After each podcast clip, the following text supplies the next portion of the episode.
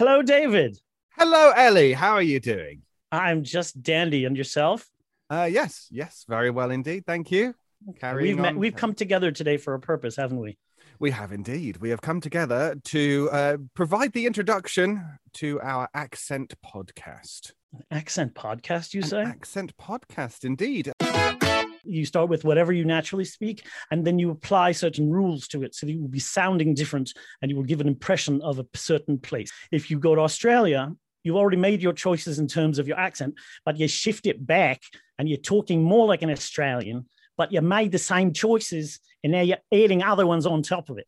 Mm-hmm. And if you're going to go to, to New Zealand, you're also fairly restricting your vowels and making them different, and then also clipping your, your syllables in general. Mm-hmm. And, uh, you know, it, it can be seen as a spectrum or a continuum.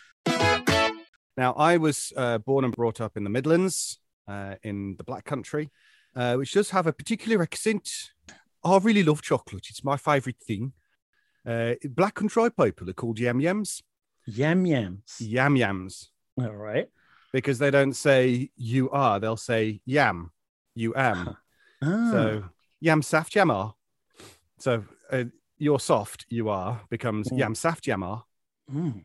Um, yeah, that's that's similar to the the Pittsburghese that people will get in Pittsburgh, Pennsylvania, where it's yins. yins, you coming over for dinner? Stop by by Giant Foods and pick up some Iron Eagle beers and bring them over. Brilliant! It's absolutely yeah. brilliant. So y'all yins, yam, yeah. and yam.